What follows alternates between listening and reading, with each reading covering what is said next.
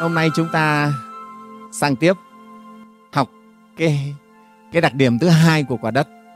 Là cái cái hạnh này của quả đất đây. Văn kinh thế này.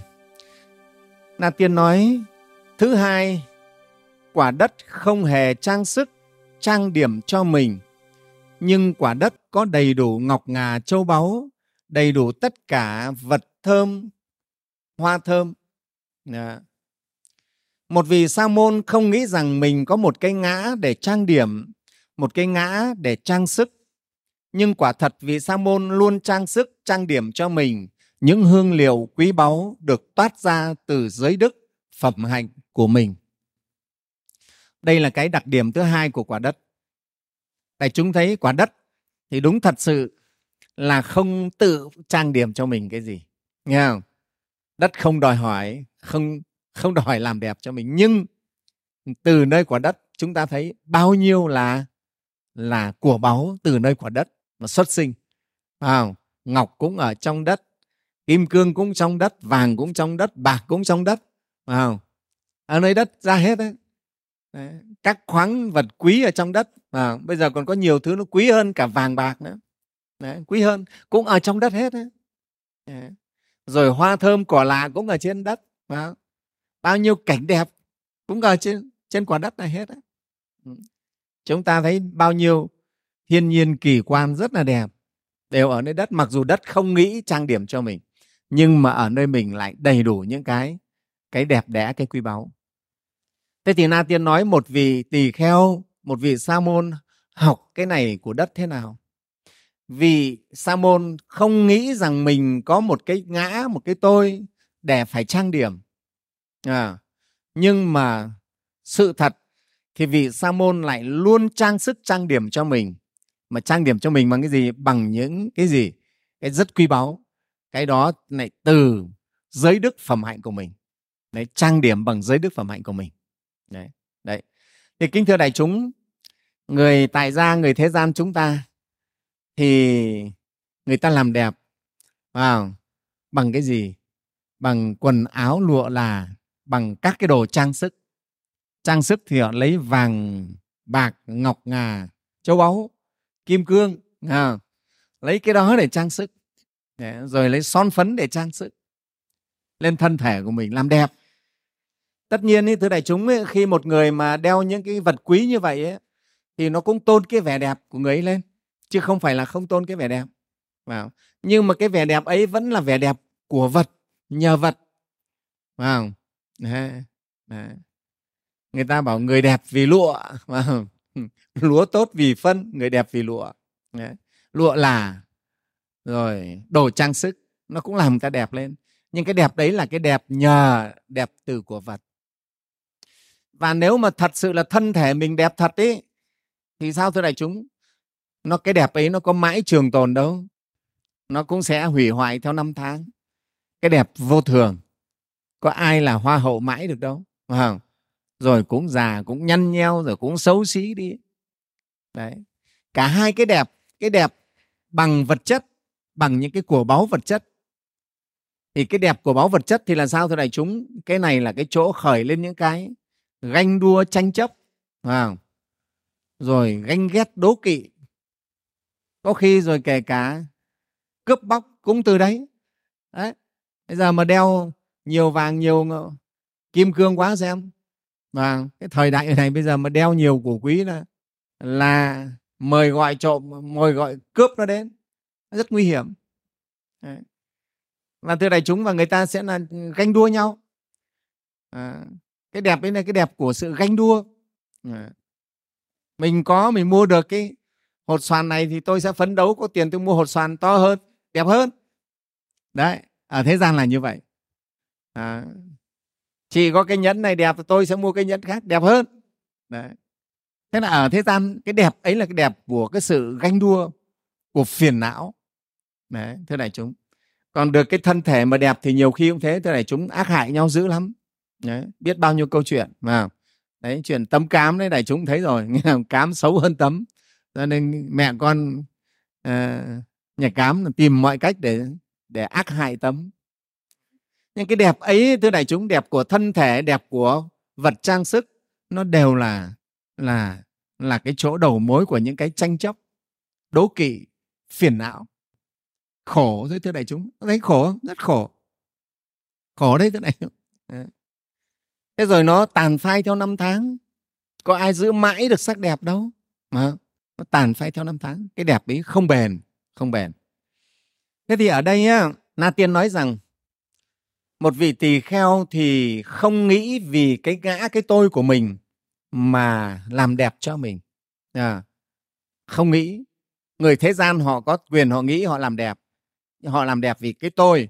Và con người đệ tử xuất gia của phật phải hiểu rằng không có cái tôi.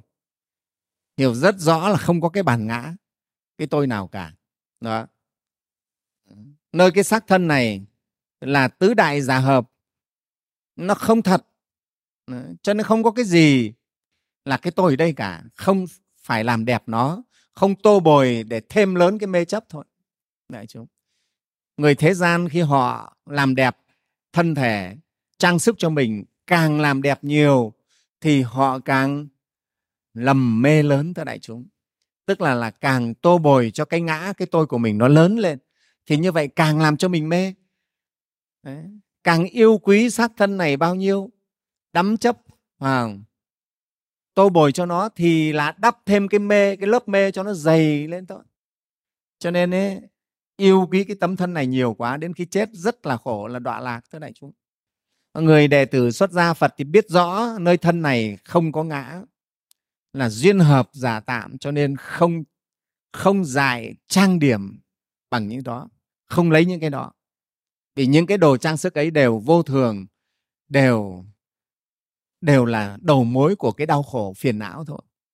Cho nên người xuất gia không trang điểm như người người thế tục người tại gia khác đấy thưa đại chúng. Thế nhưng ở đây na tiên nói á, các vị sa môn á, lại thực sự mà nói vẫn vẫn dùng những cái đồ trang sức cho mình. Nhưng trang sức bằng cái gì đây? Bằng giới hạnh bằng phẩm chất tốt đẹp của mình. Đấy, lấy cái đó để trang sức cho mình. Mà đây mình gọi là trang sức làm đẹp cho tâm hồn đấy, thưa đại chúng.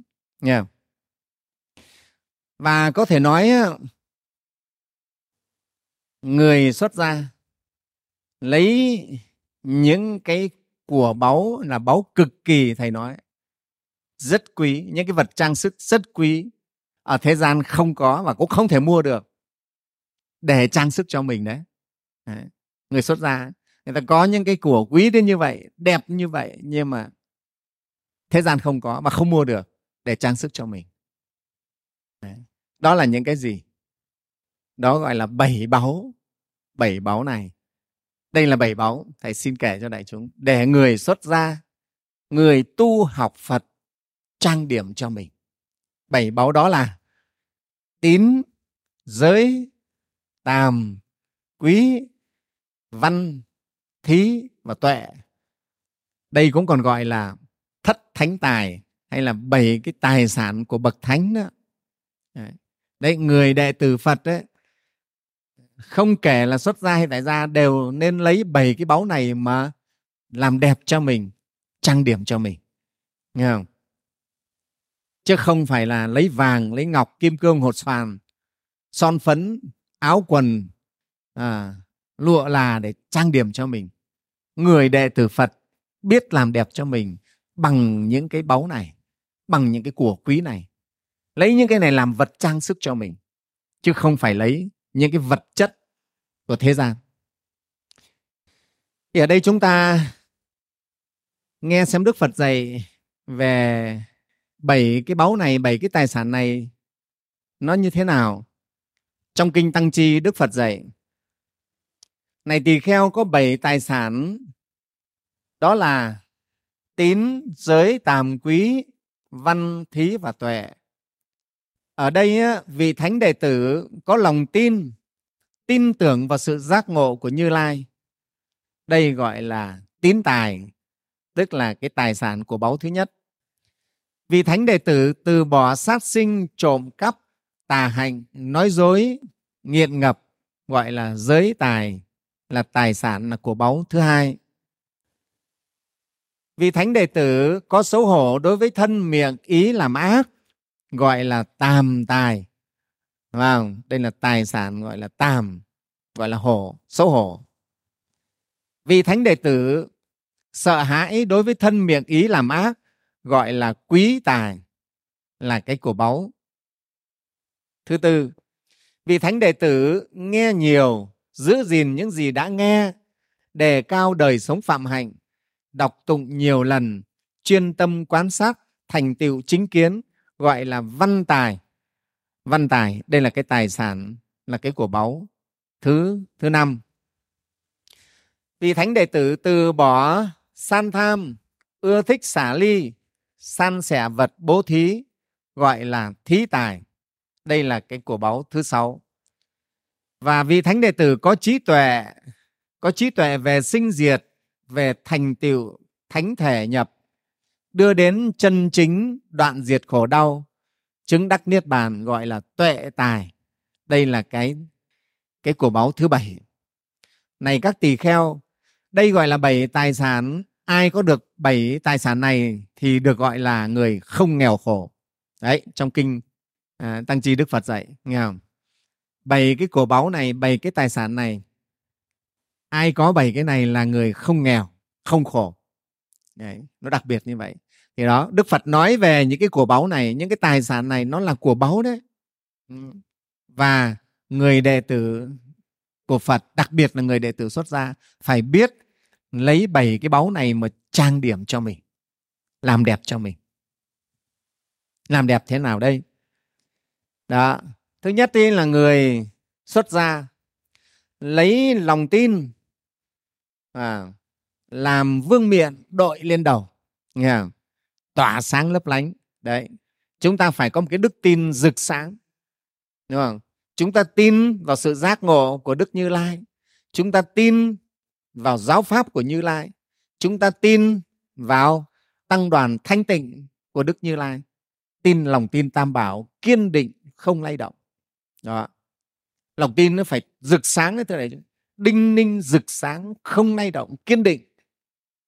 Đấy. người đệ tử phật, người đệ tử xuất gia của phật phải trau dồi cho mình cái đức tin như vậy. Đấy, lấy cái tin đấy, gọi là cái của báu tín tài này đấy mà trang điểm cho mình. Đeo nó thành cái vương miện ở trên đầu này này. Lòng tin phải rực sáng như vậy dũng mãnh kiên định như vậy đấy. Đó. Tin tam bảo à, tin vào con đường mình đã lựa chọn đã bước đi. Mình phải tin một cái mãnh liệt. Con đường mình đã lựa chọn là con đường chân chính con đường quang minh con đường dẫn đến sự tốt đẹp tối hậu. Đó phải rõ có nhiều người bước chân vào đạo rồi nhưng mà còn ngập ngừng không biết sao.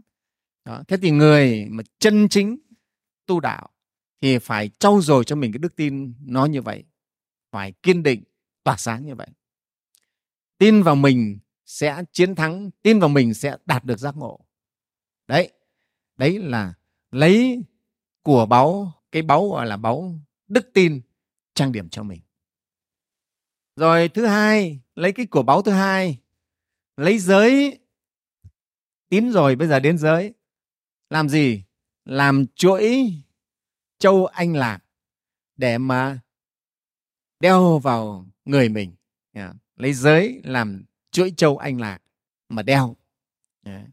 thực hành giới đức ngày càng tăng tiến. Và tỳ kheo phải quý giới như là mình quý cái thuyền bè, cái phao nổi khi đi vượt biển ấy, thưa đại chúng. Đấy quý giới như vậy đấy. và quý giới cũng giống như mình đi trong đêm tối mà được được đuốc sáng như người nghèo gặp của báu, thưa đại chúng người nghèo khổ mà gặp được của báu rất quý thì một vị, tỳ kheo, một vị đệ tử xuất gia phật tu hành phải quý trọng giới của phật như vậy Đấy. Đấy. và giữ gìn giới từ giới lớn cho đến giới nhỏ, đều cẩn thận tu trì sợ hãi từ cái lỗi nhỏ đều phát lộ, đều sám hối Đấy. cẩn trọng, kính quý giới như vậy ừ. kính quý giới, thực hành giới làm cho cái gương giới đức của mình càng ngày nó càng sáng, càng trong Đấy. giữ được giới, thưa đại chúng, rồi dần dần nó nó làm cho tâm mình nó sáng người ta gọi là gương giới. Giới cũng giống như cái đài gương ấy, giữ được thì cái gương ấy nó sáng ra. Rồi giới cũng như là như là hương chân người ta gọi là hương giới. Giữ giới làm sao mà giới càng ngày càng càng ngát hương à, càng ngát hương. Đấy. người ta gọi là hương giới đấy thưa đại chúng. Trong kinh pháp cú đức phật dạy hoa chiên đàn giả la hoa sen hòa vũ quý. Giữa những hương hoa ấy giới hương là tối thượng. À, tất cả các cái loại hương hoa ở trần gian không có cái hương nào của cái loài hoa nào quý bằng cái hương của giới đức. Đấy, cái người tu trì giữ giới cái hương ấy là tối thượng. Thưa đại chúng ít giá trị hương này, hương giả la chiên đàn, chỉ hương của người đức hạnh, tối thượng tỏa thiên giới hương các loại hoa thơm, không bay ngược chiều gió, nhưng hương người đức hạnh ngược gió khắp tung bay, chỉ có bậc chân nhân tỏa khắp mọi phương trời đấy, kinh pháp cú ca ngợi về cái hương giới đức như vậy thưa đại chúng nghe không à, phật tử chúng ta cũng có hương của giới đức phải không à, năm giới chúng ta tám giới chúng ta phải không? À, thập thiện giới của chúng ta chúng ta tu tập tốt cũng tỏa hương hết thưa đại chúng Đấy. cái hương của người giới đức ấy, lan tỏa lắm thưa đại chúng Đấy. ở Việt Nam thầy nói có một vị ni trưởng đó là cụ sư bà Hải Triều Âm ai cũng rất là quý cụ giới đức rất là tinh nghiêm, rất trong sạch, rất là đáng kính. Cho nên Phật tử trong nước, ngoài nước đều hướng về. Cụ mất rồi. Nhưng mà thực sự là là một con người rất là tiêu biểu cho ni giới, vô cùng quý. Cụ thực hành giới luật rất tinh nghiêm, rất là quý. Đúng là hương của người đức hạnh bay khắp mọi phương trời mà xa gần người ta đều hướng về đấy.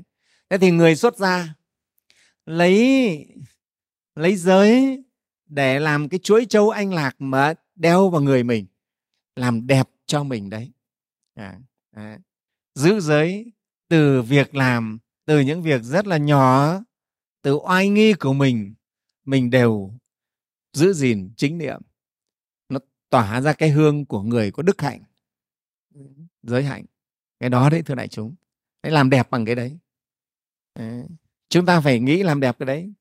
Người thế gian thì người ta lấy ngọc, lấy châu báu, lấy kim cương, lấy vàng người ta đeo, chuỗi nọ vòng kia. Nhưng người tu đạo chúng ta thì không lấy cái đó, mà chúng ta lấy lấy giới đức này. Chúng ta đeo vào, nghe không? Làm châu, làm báu để đeo vào người. Nó rất là rất là quý. Đó. rồi, tiếp theo. Chúng ta trang điểm bằng cái gì nữa vì tỳ kheo lấy tàm lấy quý làm y phục đẹp nhất à, mặc cho mình ừ. đấy người tài gia chúng ta thì lấy lụa là gấm vóc wow.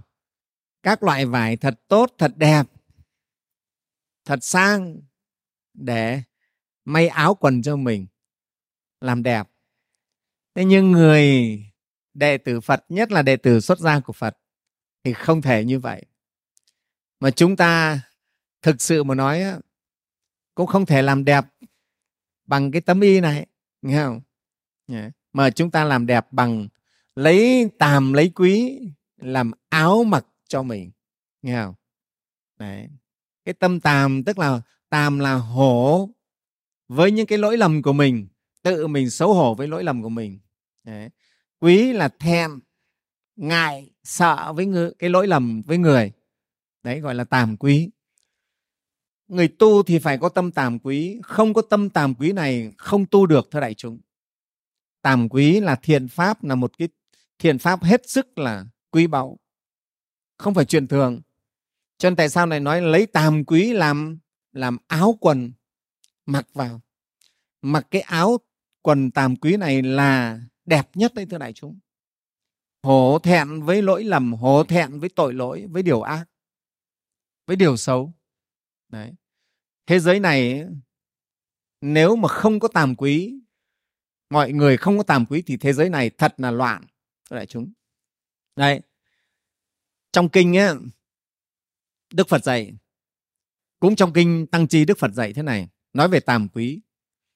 Này các tỳ kheo có hai pháp. Hai pháp này này các tỳ kheo là pháp trắng và pháp đen. Thế nào là hai pháp trắng? Đó là tàm và quý. Này các tỳ kheo là hai pháp trắng. Thế nào là hai pháp đen? Đó là vô tàm vô quý à, là hai pháp đen. Hai pháp trắng này này các tỳ kheo che chở cho thế giới. Wow. đó là tàm và quý nếu hai pháp trắng này không che chở cho thế giới, thời không thể chỉ được đây là mẹ hay là em, chị của mẹ hay đây là vợ của anh hay em của mẹ, hay đây là vợ của thầy hay đây là vợ của các vị tôn trưởng. Và thế giới sẽ đi đến chỗ hỗn loạn như giữa các loài trâu, dê, gà, vịt, heo, chó, dã can, vân vân. Vì rằng này các tỳ kheo có hai pháp trắng này che chở cho thế giới, cho nên mới có thể chỉ được ra đây là mẹ hay đây là chị em của mẹ, đây là vợ của anh hay em của mẹ, vân vân. Đó. Thì đại chúng thấy không? Tàm quý chứ là hổ thẹn. Nếu thế giới này không còn cái pháp tàm quý, không ai có tâm tàm quý, không biết hổ thẹn, thì chúng ta là là con vật. Ừ. chúng ta là con chứ không phải là người nữa, thưa đại chúng cái chữ người là phải có chữ tàm quý. Không có tàm quý thì chỉ là con mà thôi. Xã hội này sẽ sẽ rối loạn. Người ta cũng gọi là loạn luân đó. không hổ thẹn không tàm quý. Đấy. thì kinh thưa đại chúng quả thật hai cái pháp tàm quý bây giờ đang bị suy yếu. Trong cái thời đại xã hội phát triển như bây giờ. À, cái văn minh hội nhập của thế giới thực sự thưa đại chúng rất đáng lo ừ. thanh niên bây giờ, kể cả thiếu niên, các cháu, cái tâm tàm quý bị suy giảm rất nhiều không biết hổ thẹn, kém hổ thẹn, làm việc xấu việc ác một cách trơ trẽn thưa đại chúng không ngại gì cả, rất là trân trào thế đại chúng thấy không ừ. ngày xưa người phụ nữ người ta rất kín đáo, nghe không? Giữ mình kín đáo lắm. Nhưng bây giờ đấy các cháu thanh niên con gái đấy, chẳng ngại gì cả. Đi ra đường phố ăn mặc hở hang và rất là không có hổ thẹn không ngại gì cả. Và bao nhiêu những cái những cái cái xấu nó kéo theo cái đấy. Ừ. Kể cả con trai con gái không biết ngại ngày xưa người ta nói nam nữ thủ thụ bất thân bây giờ thì tất cả những cái đấy phá vỡ hết không còn tàm quý. Mà có khi giữa thanh thiên bạch nhật à, họ làm những cái điều mà người ta gọi là rất là xấu hổ nhưng mà vẫn làm. Đấy. Cho nên ờ, tại sao đức phật nói là cái hai cái pháp tàm quý này gọi là hai pháp trắng và nó che chở cho thế gian này cho thế giới này? Nó chống đỡ cho cái thế giới này nữa đó. Chứ không thì thế giới này loạn tăng ni phật tử chúng ta. Học hiểu được phật pháp chúng ta phải phải làm sao giữ gìn cái pháp này phát huy cái pháp này. À, mới được. Hai pháp này mà nó mai một đi là rất nguy hiểm. Là thế giới này loạn đấy thưa đại chúng. Con người ta không còn hổ thẹn nữa. À, không còn hổ thẹn nữa thì loạn mất rồi. Không sợ không ngại gì cả. À, trơ chẽn. Đấy, con người nó đến cái mức như vậy làm những việc xấu những cái việc đồi bại nhưng mà họ không xấu hổ không sợ hãi đấy thưa đại chúng quả thật ừ. Ừ. nếu mà hai cái pháp tàm quý này không còn thì con người ta sẵn sàng làm rất nhiều những việc ác và quả báo ác sẽ đến với thế giới này chúng ta sẽ chịu khổ đau là cái chắc chắn Đấy. và pháp tàm quý nó còn rất quan trọng đối với một vị tỳ kheo. Trong kinh a hàm đức phật dạy này nếu có tỳ kheo nào không tàm không quý thì làm tổn hại ái và kính. Đấy vị tỳ kheo nào mà không có tàm quý thì tổn hại ái và kính. Và cái người đã không tàm quý thì người ấy làm gì còn biết yêu kính ai kính trọng ai? Đúng không? không còn không còn ái kính ai cả. Ừ, yêu kính ai không có. Mất tàm quý rồi nếu không có ái và kính thì làm tổn hại đến tín. Không ái, không kính không kính thì đương nhiên không tín nữa rồi. Nếu không có tín thì làm tổn hại chính tư duy. Phải không? Làm mất cái chính tư duy. Không có chính tư duy làm tổn hại chính niệm, chính trí. Nếu không có chính niệm, chính trí thì làm tổn hại giữ gìn các căn, giữ giới. Không hối hận, hân hoan, hỷ, tĩnh, chỉ, lạc định, tri kiến rất nhiều thứ. Đấy, thưa đại chúng, thấy không? Và không có những cái đó thì làm tổn hại đến yếm ly, vô dục và giải thoát. Không giải thoát thì làm tổn hại đến niết bàn. Đó. Thì đại chúng thấy chỉ một cái mất tàm quý mà một vị tỳ kheo mất hết luôn đấy, thưa đại chúng. Nha. Cho nên chúng ta thấy cái tàm quý đối với người thế gian cũng vô cùng là quan trọng còn với người xuất thế gian, với người tu đạo chúng ta thì lại càng cực kỳ quan trọng. Cho đại chúng phải tích cực trau dồi hai cái tâm này. Nó gọi là thiện tâm sở, tàm quý. Phải trau dồi, phải biết hổ thẹn tội lỗi, và sợ hãi tội lỗi là tàm và quý đấy, thưa đại chúng. Đấy. tàm và quý. Quan trọng lắm. Chân phật mới nói là tàm quý này che chở cho thế giới. Rất là quan trọng. Đó. thế thì vì một người xuất gia người đệ tử phật chúng ta phải lấy tàm quý làm y phục che thân trang điểm mặc bằng cái cái tàm quý này à, chứ không phải lấy vải cho đẹp vải vóc cho đẹp vải uh, lụa bóng để may y may áo cho đẹp không phải mà lấy tàm quý hổ thẹn Đấy. chư tăng mặc y vá chằng vá đục không có vấn đề gì và chỉ sợ nhất là cái y tàm quý mà rách nát mất rồi mới đáng sợ. Không hổ thẹn với tội lỗi à, chơi chẽn ừ.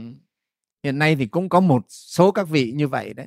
Chân cũng làm ảnh hưởng rất nhiều đến đến đạo pháp nghe không? À, không biết mình là người xuất gia không biết mình phải làm cái gì làm những cái điều rất là sai trái mà không hổ thẹn. Cái đó là là rất tệ. Đó tiếp theo, vì tỳ kheo trang điểm cho mình cái gì nữa đây? Vào lấy đa văn. Vào để trang điểm cho mình, lấy đa văn làm đôi bông tai để để đeo đeo vào tai cho mình. Đa văn nghĩa là gì? Là nghe nhiều học rộng, nghe nhiều. Trong kinh bát đại nhân giác phật dạy làm sao? Đề ngũ giác ngộ này ngu si sinh tử bồ tát thường niệm quảng học đa văn tăng trưởng trí tuệ thành tựu biện tài giáo hóa nhất thiết tất dĩ đại lạc ừ. Đó. thế một vị xuất gia cũng vậy phải trau dồi cho mình cái phẩm chất này đó là văn tức là nghe học Đấy, văn là nghe là học hỏi biết lắng nghe. Ừ chịu nghe.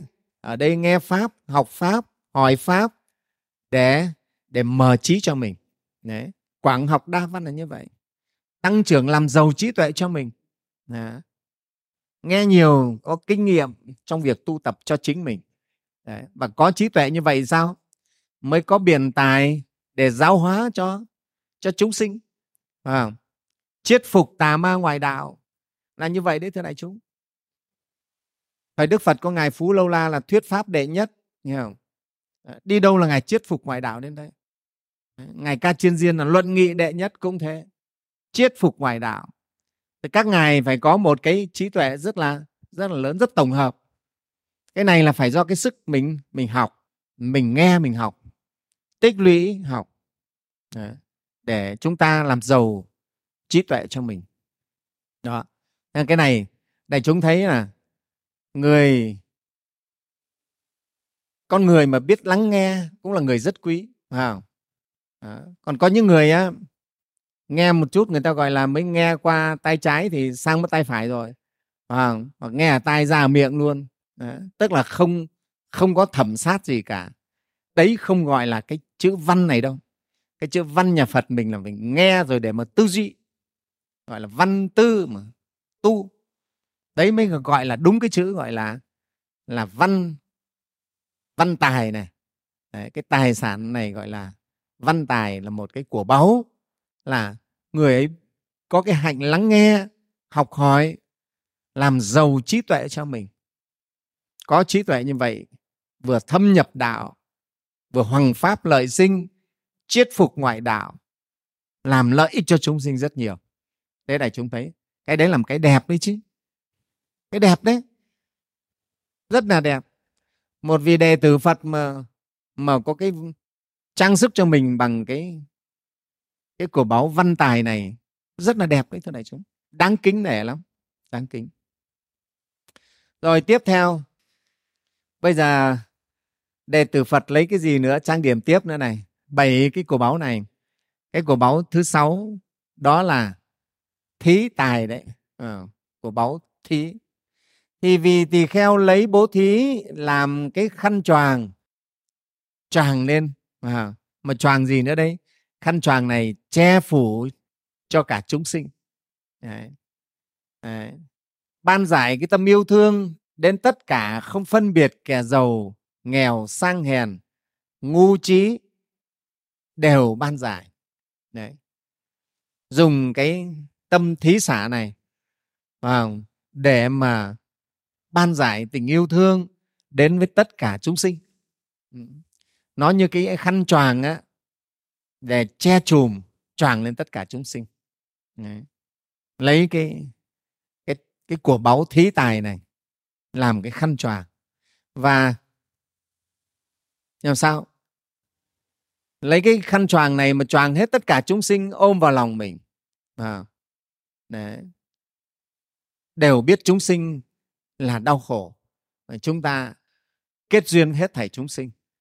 Bố thí bao giờ cũng thế, thưa đại chúng, là kết duyên, gọi là cũng là quảng kết thiện duyên. Đấy. cho ra là chúng ta kết được duyên. Ừ. chính cái hành bố thí là như vậy đấy ừ. chúng ta cho ra. Còn chúng ta mà giữ lại keo kiệt thì không bao giờ kết duyên được với ai cả.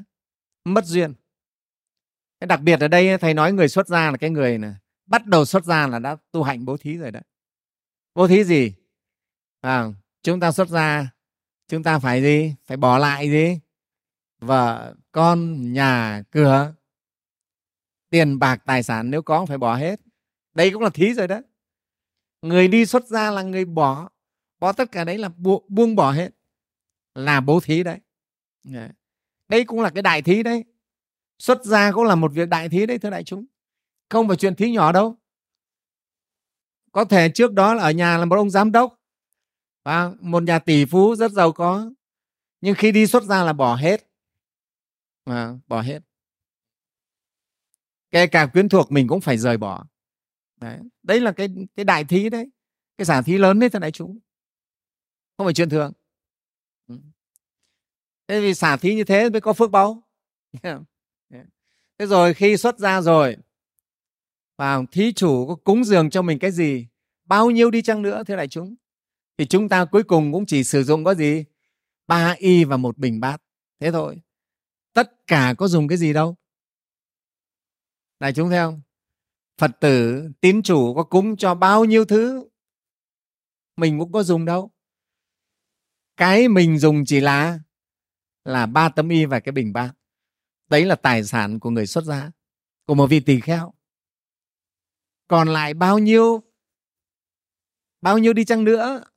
Cũng là là để phục vụ chúng sinh. Đấy là bố thí đấy, thưa đại chúng.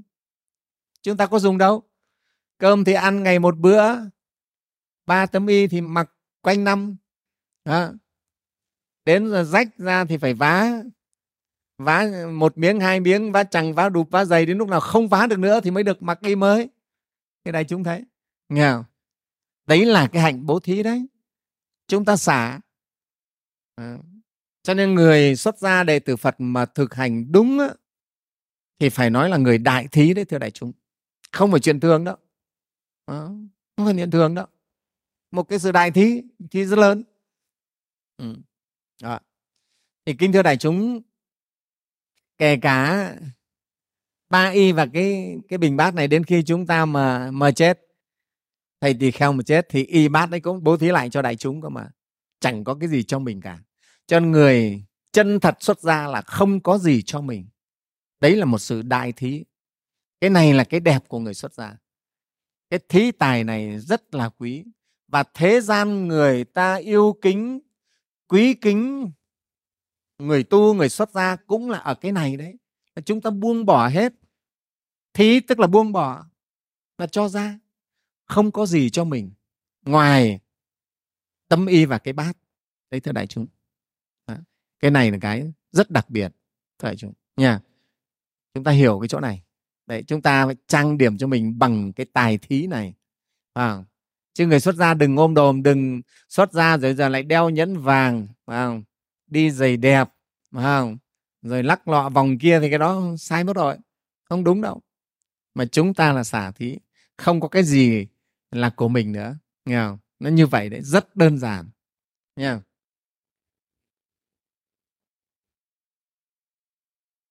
và đây là cái cái vật trang điểm cuối cùng đây nữa đại chúng. Đó là tuệ tài, tuệ báu. Bầy báu, cái báu cuối cùng là tuệ báu. Thì người xuất gia một vị tỷ kheo á lấy cái tuệ báu này làm thanh bảo kiếm đeo bên mình hoặc lấy tuệ báu này làm viên ngọc minh châu treo ở trên vương miện của mình nghe không? sáng lấp lánh soi đường chúng ta đi Đấy. chúng ta phải lấy cái tuệ báu này à, làm thanh kiếm bảo kiếm Đấy. cho nên đại chúng thấy à, trong à, tượng tường của phật giáo đại thừa thấy ngài văn thù sư lợi bao giờ tay cũng cầm một thanh bảo kiếm.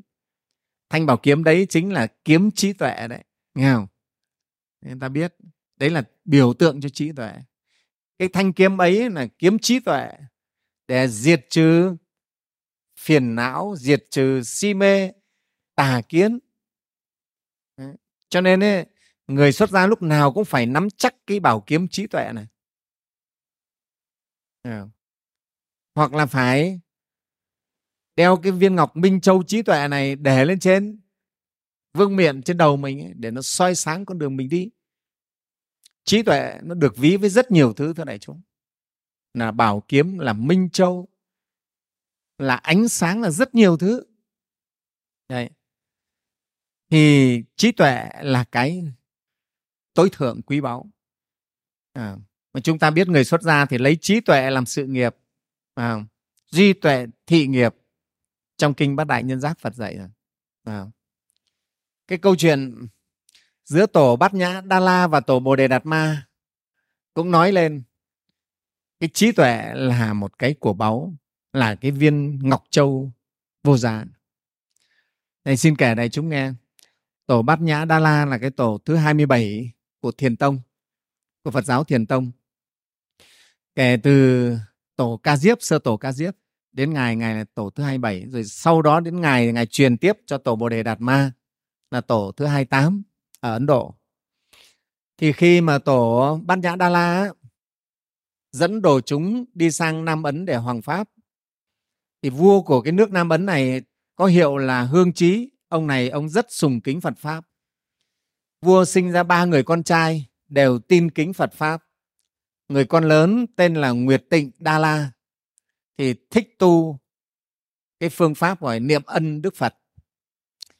Người thứ hai tên là công đức đa la thích tu bố thí làm phúc. Người thứ ba là bồ đề đa la tức là bồ đề đạt ma sau này đấy. Thì thích tìm hiểu để thông lý của phật và lấy việc xuất thế làm trên hết. Rất mong muốn xuất ra. Đấy, ba cái vị hoàng tử này đều rất yêu kính đạo phật. Nhưng mỗi vị có một cái cái hạnh riêng. À, đặc biệt là vị hoàng tử thứ ba là bồ đề đa la thì rất là muốn tìm hiểu sâu sắc cái nghĩa lý của phật và rất muốn xuất gia. Thì cái hôm ấy đức vua mới thỉnh tổ bát nhã đa la về cung nằm lễ lễ dỗ cho cha và cúng dường. Thì ngài mới bảo ba vị hoàng tử ra đảnh lễ tổ. Và tổ bát nhã đa la biết ba vị hoàng tử đều ham tu, cho nên muốn nghiệm thử trí tuệ của mỗi người thế nào. Sẵn nhà vua cúng dường một hạt châu rất là quý báu. Ngài lấy ra, ngài hỏi ba vị hoàng tử thế này.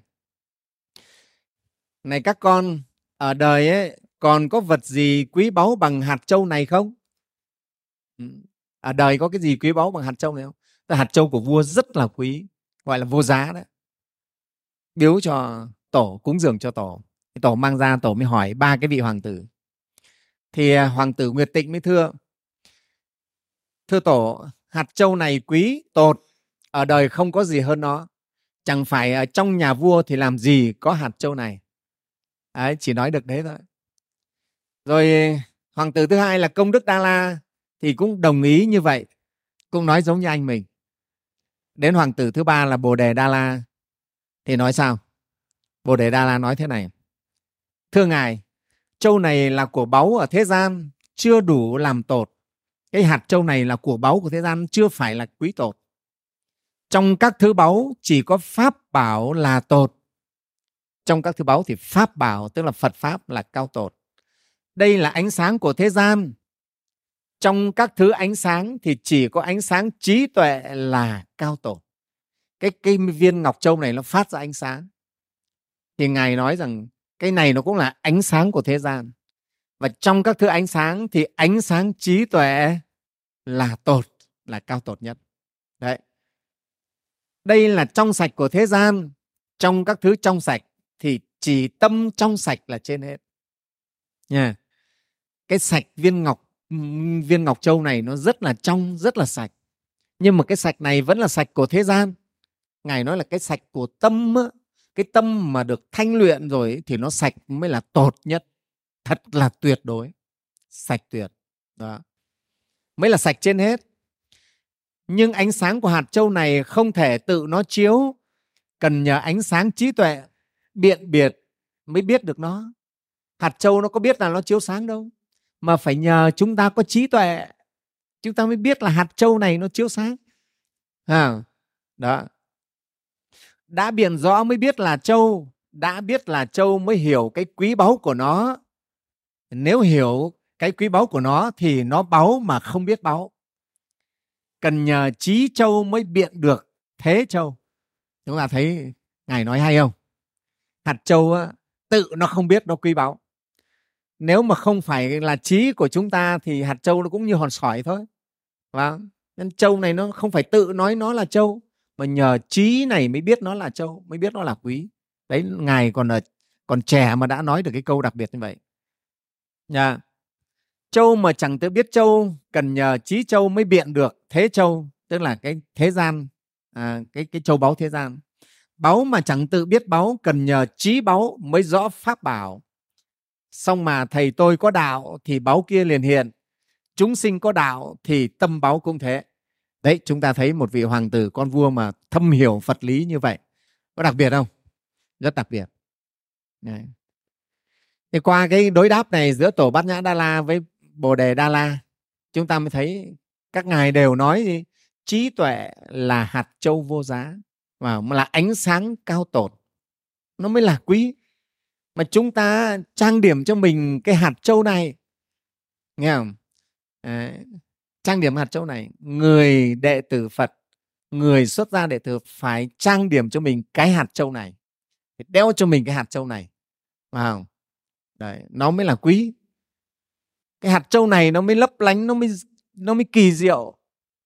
Chứ còn châu ngọc thế gian đâu có có gì đâu. Nghe không? Đấy vua thuần trị cũng cũng chê châu ngọc thế gian ấy, và ngọc thế gian đâu phải quý mà, không phải quý. Mặc được cả sa mới diệu kỳ. Đấy. người xuất gia phải biết. Và thực sự thì đại chúng biết rồi nghe trí tuệ là bảo châu vô giá. Bảo châu vô giá. Thực sự là như vậy. Cho nên người tu chúng ta thì lấy trí tuệ làm sự nghiệp. Tu dưỡng trau dồi làm sao phát được trí tuệ trí tuệ mới cắt đứt phiền não, mới đưa chúng ta đến giác ngộ giải thoát được. Đó. Thì kính thưa đại chúng, qua việc thầy phân tích, người xuất gia không lấy vật chất thế gian để trang điểm cho mình, mà lặng lẽ âm thầm mà trang điểm cho mình bằng bảy báu xuất thế này.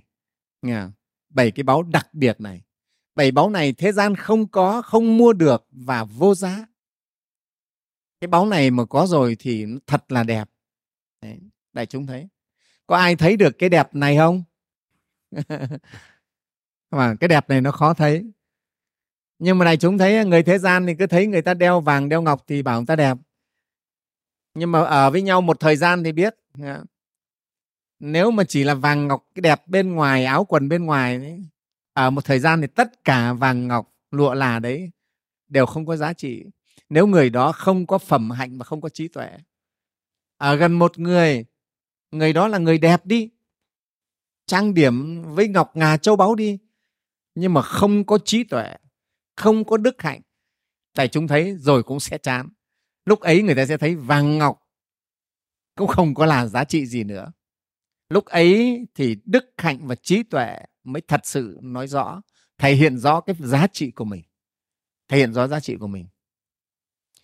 À, qua thời gian thì tất cả những cái gọi là hình tướng vật chất thế gian ấy nó đều lu mờ trước vẻ đẹp của của tâm hồn một tâm hồn có đức và có trí tuệ. Đấy. cho nên người xuất gia người đệ tử phật chúng ta phải biết lấy cái báu này để trang điểm cho mình. Nghe không?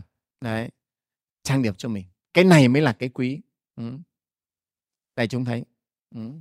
cái này là cái quý, chứ không phải những cái kia. Chúng ta phải biết làm đẹp cho mình bằng cái này. Cái đẹp của người xuất gia, của người tu đạo là cái đẹp thanh cao, thoát tục. Cái đẹp dạng người của đức tin sáng trói. Cái đẹp oai hùng của trí khí xuất trần. Đại chúng thấy không? Cái đẹp oai hùng của một trí khí xuất trần cái đẹp kiêu hãnh của người chiến thắng chính mình. Nào người xuất gia phải đẹp vào cái đấy. Mình thực sự là mình tự hào mình kiêu hãnh khi mình chiến thắng chính mình. Chứ không phải không đâu. Cái kiêu hãnh này không phải là kiêu hãnh thường. Nghe không? Ừ, đấy. Cái đẹp của sự khiêm hạ mà cao thượng. Cái đẹp của cái thân hữu hạn mà trí nguyện bao la cái thân mình nhỏ bé nhưng trí nguyện của người xuất gia phải rộng lớn, bao la. Cái đẹp của sự kham nhẫn chịu đựng nhưng mà kiên cường, bất khuất. Cái đẹp của sự nghiêm tịnh mà lại đầy bao dung. Tại chúng thấy không? Người xuất gia rất nghiêm khắc nhưng mà lại đầy tâm bao dung tha thứ. Đó. Cái đẹp của lòng tự trọng chân chính, không kiêu mạn, rất tự trọng nhưng mà không kiêu mạn cái đẹp của vô ngã nhưng lại vị vị tha. Nghe không? chúng ta vô ngã nhưng mà vị tha. Và cái đẹp của bất khuất mà nhu hòa rất là kiên cường nhưng lại rất nhu hòa, rất mềm mỏng. Và nó là cái đẹp của con người tự do, tự tại, giải thoát mọi mọi đau khổ, buộc giảng này, chúng thấy không? Đó. Đấy, hôm nay thầy muốn nói là người xuất gia chúng ta phải làm đẹp cho mình như vậy. Thực sự mà nói người xuất gia đúng nghĩa đẹp tuyệt vời. Thầy nói rất là đẹp. Không phải không có cái gì ở thế gian này so sánh được đâu. Ừ. và có thể nói là gì? Cái đẹp ấy là cái đẹp mà cả nhân loại lại phải vươn tới. À, cả nhân loại phải vươn tới cái đẹp đấy.